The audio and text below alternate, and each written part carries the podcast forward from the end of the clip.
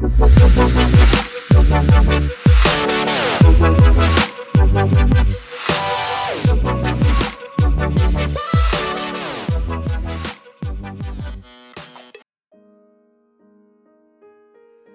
أهلا ومرحبا بكم ويانا ببودكاست ساينتستك سوالف علمية وفنية وياكم على المايك رولا يجي وحلقة جديدة. حلقتنا اليوم فنية بس تضرب على الجانب النفسي شوية. فتعالوا خلي نبحوش على تفاصيلنا النفسية ونستكشف جزء ولو بسيط.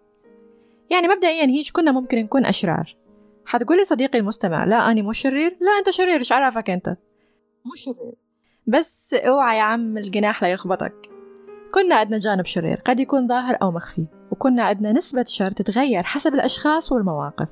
سألت نفسك بيوم إنه على الرغم من إنه أنت تعتبر نفسك إنسان لطيف وحباب ومتسامح بس قد تكون الشرير في رواية أحدهم؟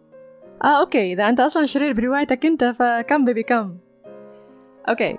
من هو الشرير؟ شنو دوافع ونزعات الشر اللي عنده؟ شنو الأشياء اللي تحفز الجانب الشرير عندك؟ وهل الشرير يجب تجنبه أم التعاطف معه؟ زين. How to create a villain. هذا هو موضوعنا اليوم. شلون يصنعون الأشرار سواء بالقصص أو بالأفلام أو بالحياة بشكل عام؟ الشرير طبعا هو عكس ال hero. هو خصم قصتك اللي تتعارض دوافعه ويا بطل الرواية أو ويا بطل القصة واللي يسوي أحداث تتضارب وتخلق حبكة بقصتك بالعادة الكاتب لما يكتب شخصية الشرير يجبره أنه يرتكب هواية أشياء بشعة وقاسية حتى يجبرك أنت كمتلقي تكرهها وتدافع عن الخير بكل اقتناع. يعني الكاتب ده يغذي الجانب الإنساني بداخلك حتى تحس بالرضا عن النفس.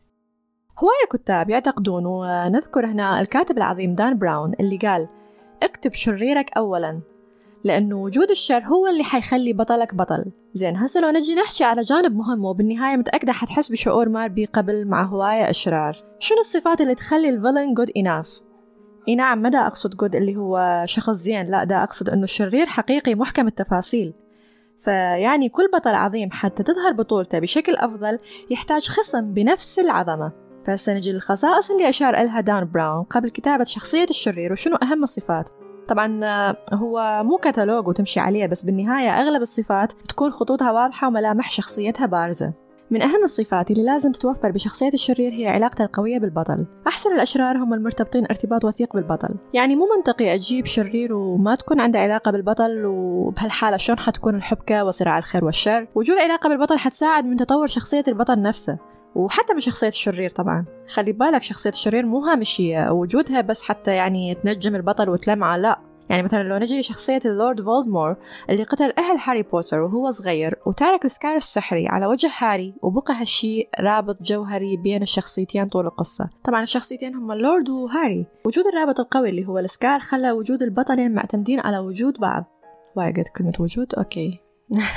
النقطة المهمة الثانية بخصوص شخصية الشرير لازم يكون واضح الأخلاق والدوافع. يعني كل شرير يحتاج إلى أخلاق معينة. يعني مثلا إذا الشرير بالقصة كان دا يقتل الناس لازم ترسم له أسباب لهالسلوك مو إنه مثلا دا يمارس القتل كهواية مع إنه هواية أكو قصص وأفلام لل serial killers اللي بيها يقتلون كهواية بس whatever. ال villain الحقيقي المكتوب بتفاصيل محكمة لازم يكون عنده أسباب ودوافع وواضح الأخلاق. وهذا الشيء يا صديقي المستمع اللي دائما من يسألوني أصدقائي ليش أفضل أفلام دي سي و fan إلها دونا عن باقي أفلام ال superheroes؟ الجواب يا عزيزي هو البعد الدرامي للشخصية الرجوع للبدايات وجود الأسباب رسم الشخصية وأبعادها بدقة بحيث من أشوف الفيلم أحس فيلم متكامل مو مجرد استعراض تقنيات.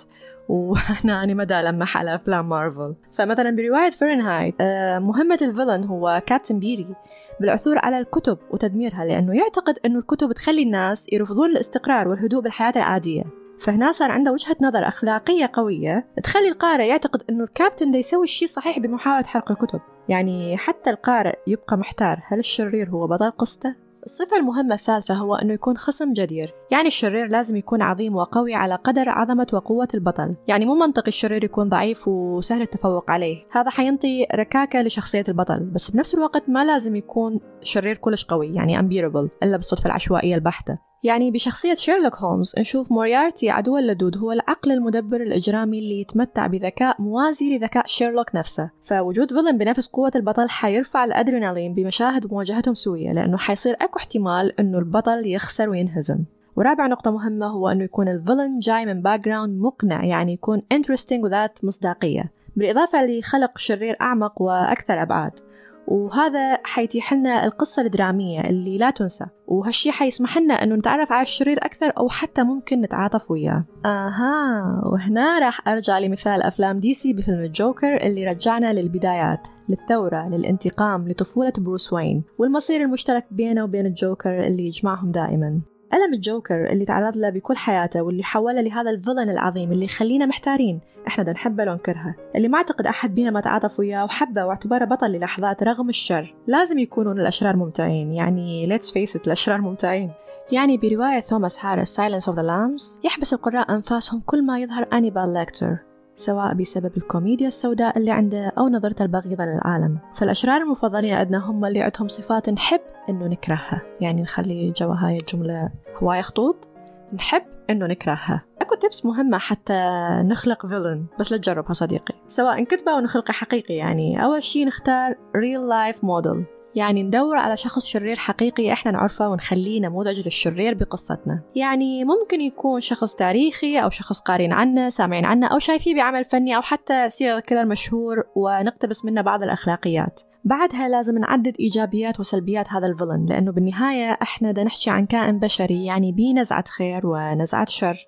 وهنا هم لازم نخلي أكثر من خط على هذا الموضوع مو كل ال villains على طول أشرار. ولازم نتخيل طبعا بعدها شكل وصفات هذا ال villain ال physical. وهنا نأكد إذا أحد بينا حب يكتب فد يوم شخصية شريرة ضروري إنه ما نخلق فوتوكوبي من شخص إحنا نعرفه بالحقيقة لأنه أكيد ما حد يريد تنرفع عليه قضية. ثاني شيء لازم نسويه إنه نخلي نفسنا مكان هذا ال villain. يعني لما يجي الوقت اللي يطلب من الشرير التصرف بأي شكل أو إنه ياخذ أي إجراء معين خلي نفسك بمكانه. خلي عقلك يشتغل بنفس طريقة التفكير ونفس ال mentality. خلي نفس المغريات اللي تأثر عليه تأثر عليك. To predict يعني رد الفعل المناسب. وطبعا لازم تخلي بنظر الاعتبار الدوافع. بالضبط نفس شخصية البطل. وهسه نجي على أهم نقطة ونخلي عليها highlight اللي هي أنه ال villain لازم يتقدم بضجة تليق به. يعني ضروري أنه من يظهر ال villain يظهر بطريقة يعني ما تنسي أبدا.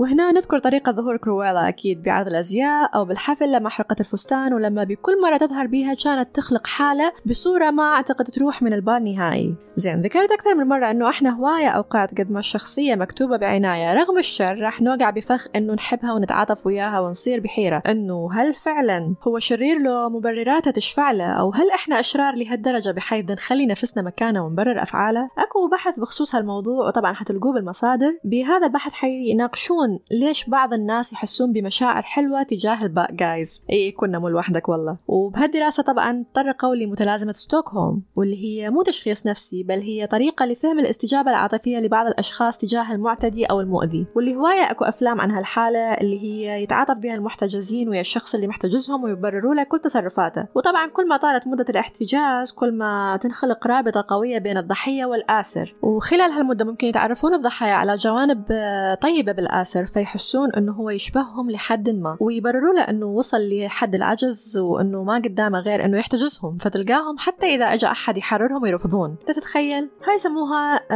Stockholm syndrome. وهنا أنا ما راح أحكي سبب هاي التسمية أكو فيلم اسمه ستوكهولم تقدرون تشوفوه وتعرفون على السبب أو ممكن مستقبلا نسوي عنها حلقة بالتفصيل ليش لا؟ المشاعر اللي تتولد عند الضحية تجاه الآسر تكون محيرة. ممكن تكون حب ممكن تكون تعاطف أو حتى تكون رغبة بحمايتهم. نرجع للدراسة إنه ليش هواية ناس يتعلقون بال bad guys الأستاذ المساعد ماثيو غريزارد بالجامعة بقسم Buffalo communication department قال الأخلاق مهمة. يميل الناس لحب الأبطال وكره الأشرار وهذا المنطق الطبيعي يعني بس أكو دراسة جديدة اللي طبعا تستند على عدة بحوث بعلم النفس وهاي البحوث السابقة تشير هالدراسة إلى أنه إحنا كبشر ما نحتاج رؤية السلوك للتمييز بين البطل والشرير. يعني بدراسة غريزارد قال أنه أكو هواي عوامل ممكن تأثر قبل الأخلاق وهي أولا لا تتفاجأ صديقي المستمع المظهر. هواية يقولوا لك المظهر مو مهم والجوهر أهم. نعم صحيح بس ال first impression حينبني على شكل قبل الأخلاق. على سبيل المثال نقدر نميز من طريقة اللبس الألوان وجود scars وإلى آخره. فهاي من البداية كافية بالنسبة لشخص أنه يصنف هالشخصية خير أو شر. الأبحاث السابقة وجدت أنه الأبطال والأشرار يختلفون بالأخلاق مو بس بالكفاءة. وفقا لدراسة جريزارد قال أنه الأشرار مو مجرد غير أخلاقيين لا هم يجيدون كيف يكونون سيئين يعني لهالدرجة. بالإضافة للعناصر المرئية اللي ممكن تأثر على الشخصيات لازم ناخذ بنظر الاعتبار المقارنات والأحكام اللي حيطلقها الناس على الشخصيات. يعني حسب الدراسة أنه تم الحكم على هواية أبطال أنه هم أكثر بطولة لما ظهروا بعد الفيلن والعكس صحيح هواية تم الحكم على الفيلن أنه هو أكثر شر وخطر بعد ظهوره بعد البطل. اللي يصير هنا هو أنه إحنا ما نصدر أحكام منفصلة على الشخصيات باستخدام معيار موضوعي للأخلاق.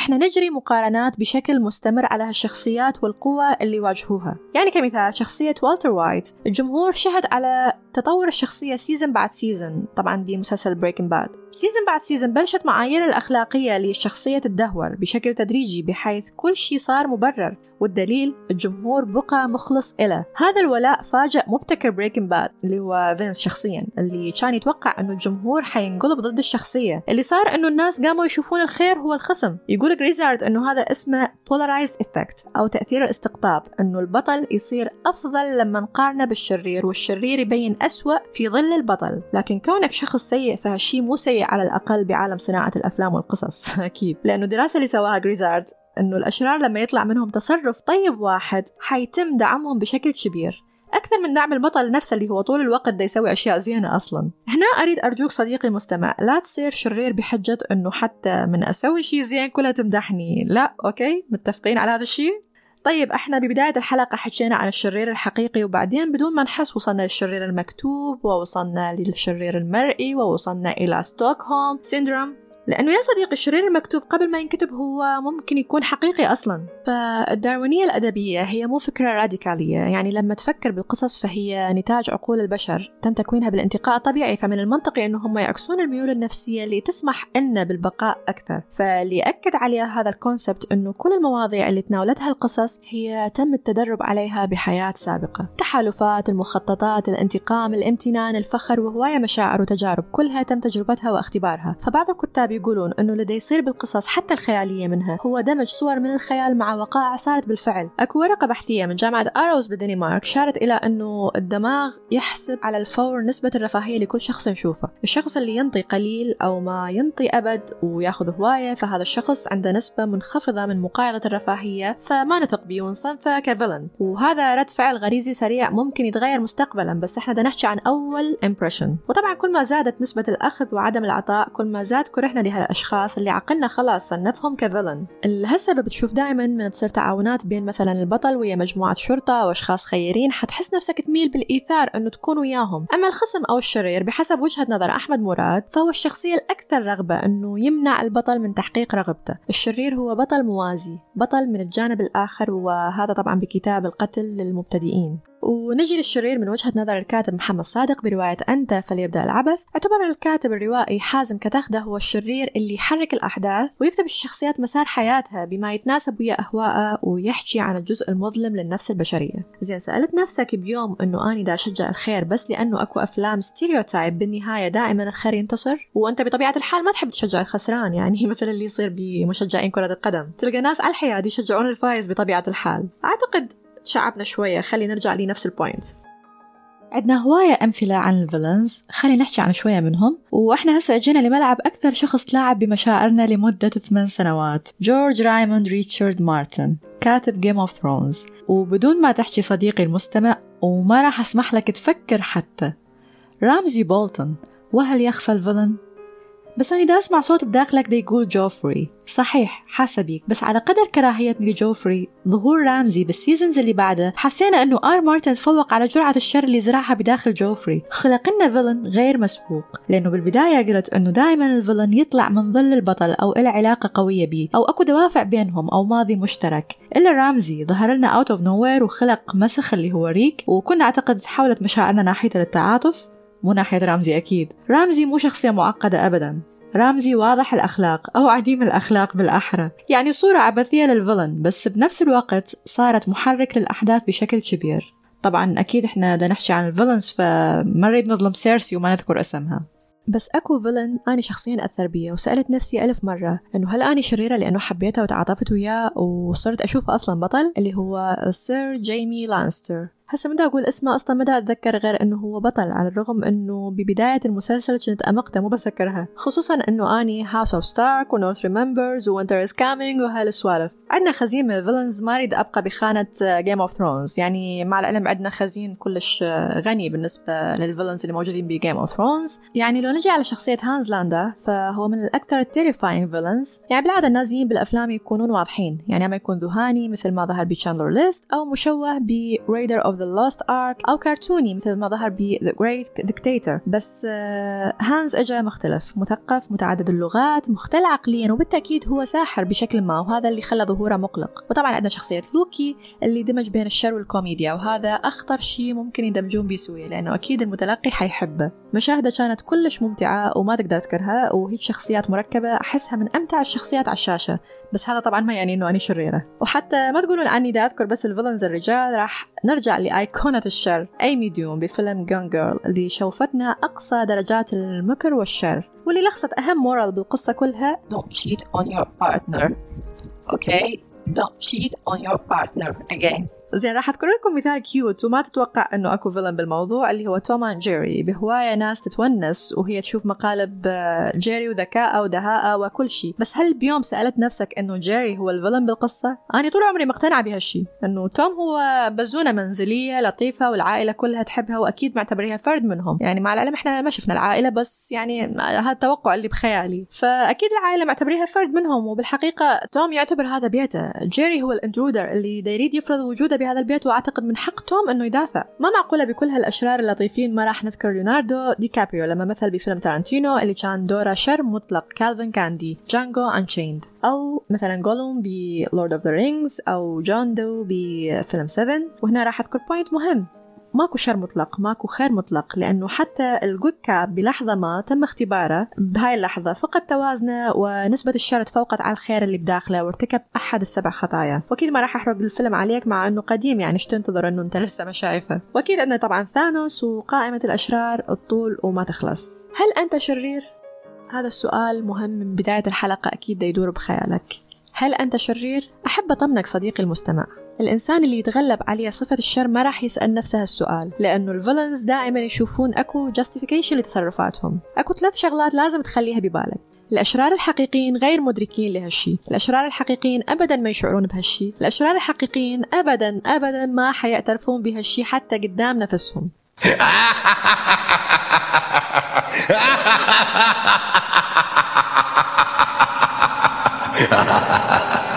Simply, if you think you are evil, you are not. هسه نجي على لاين ذكرتها بالبداية. قد تكون أنت الشرير في رواية أحدهم. نعم صديقي لأنه بكل حدث يصير كل شخص حيشوفه من منظور مختلف. We create a story that we tell to ourselves وكل شخص حيخلق القصة من خلال أي مشهد حيشوفه ويقولها لنفسه ويقنع عقله بيها. وطبعا ممكن يبني عليها آراء بناء على insecurities اللي عنده ومشاكله الشخصية ونقاط ضعفه وكل شيء. فالمعلم القاسي هو دا يشوف إنه دا يسوي هالشي لمصلحتك. المدير اللي طلب منك مجموعة مهام كواجب بشغلك أنت ممكن تعتبره فيلن الأطباء اللي هم هيروز بالحقيقة من تروحوا عندك حالة معينة واللي هي حدث ممكن ما يصير وياك بشكل يومي. فأنت من تروح تتوقع أكو اهتمام أكبر من الطبيب هو الطبيب بالحقيقة ما قصر وياك بس هو هذا شغله. هو دا يشوف مثل حالتك آلاف وبشكل يومي فما راح يتفاعل وياك بنفس الطريقة اللي أنت تتوقعها. هل يعتبر بهذا التصرف فيلن؟ هواية أمثلة من حياتنا عليها إسقاطات بس الشيء الوحيد اللي نقدر نستنتجه من بعد هالحلقة بكل تفاصيلها إنه ماكو شر مطلق وماكو خير مطلق وإنه إحنا بشر.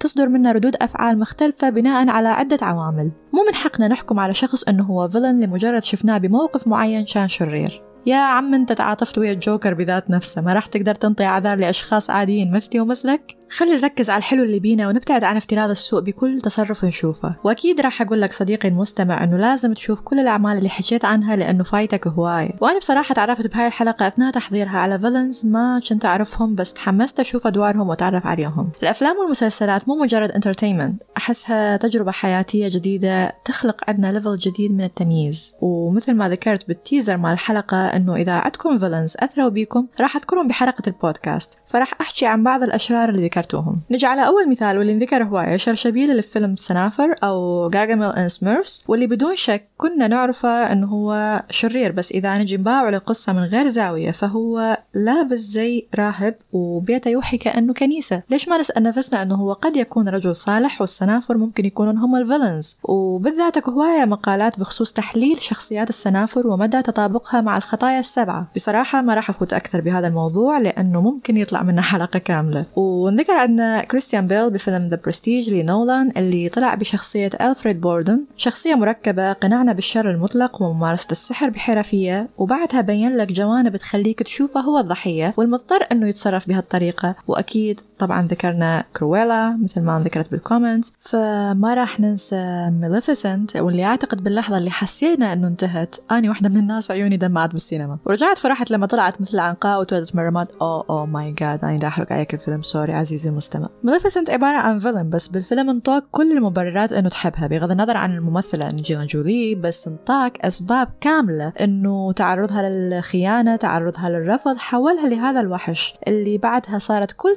تصرفاته مبررة بشكل كامل. وطبعا هواية ذكرتوا أمثلة ما راح أحكيها بالتفصيل بس حعددهم عصابة أصحاب الرداء الأبيض ببوكيمون. هذولا كنت أنا شخصيا كلش أحبهم. وأنتون من فيلم No Country for Old Men واللي ترشح لي من صديق إنه أشوفه. شمشون وهذا مرتبط بعدة روايات بس اللي خطر ببالي اللي ظهر بمسلسل الوجه الآخر مع نور الشريف. ونيغان from Walking Dead. رأفت رستم بفيلم معالي الوزير وليونارد شيلبي بفيلم ميمنتو طبعا شكرا على تفاعلكم ويا الموضوع. هواية ذكرتوا لي villains أنا ما كنت منتبهة عليهم.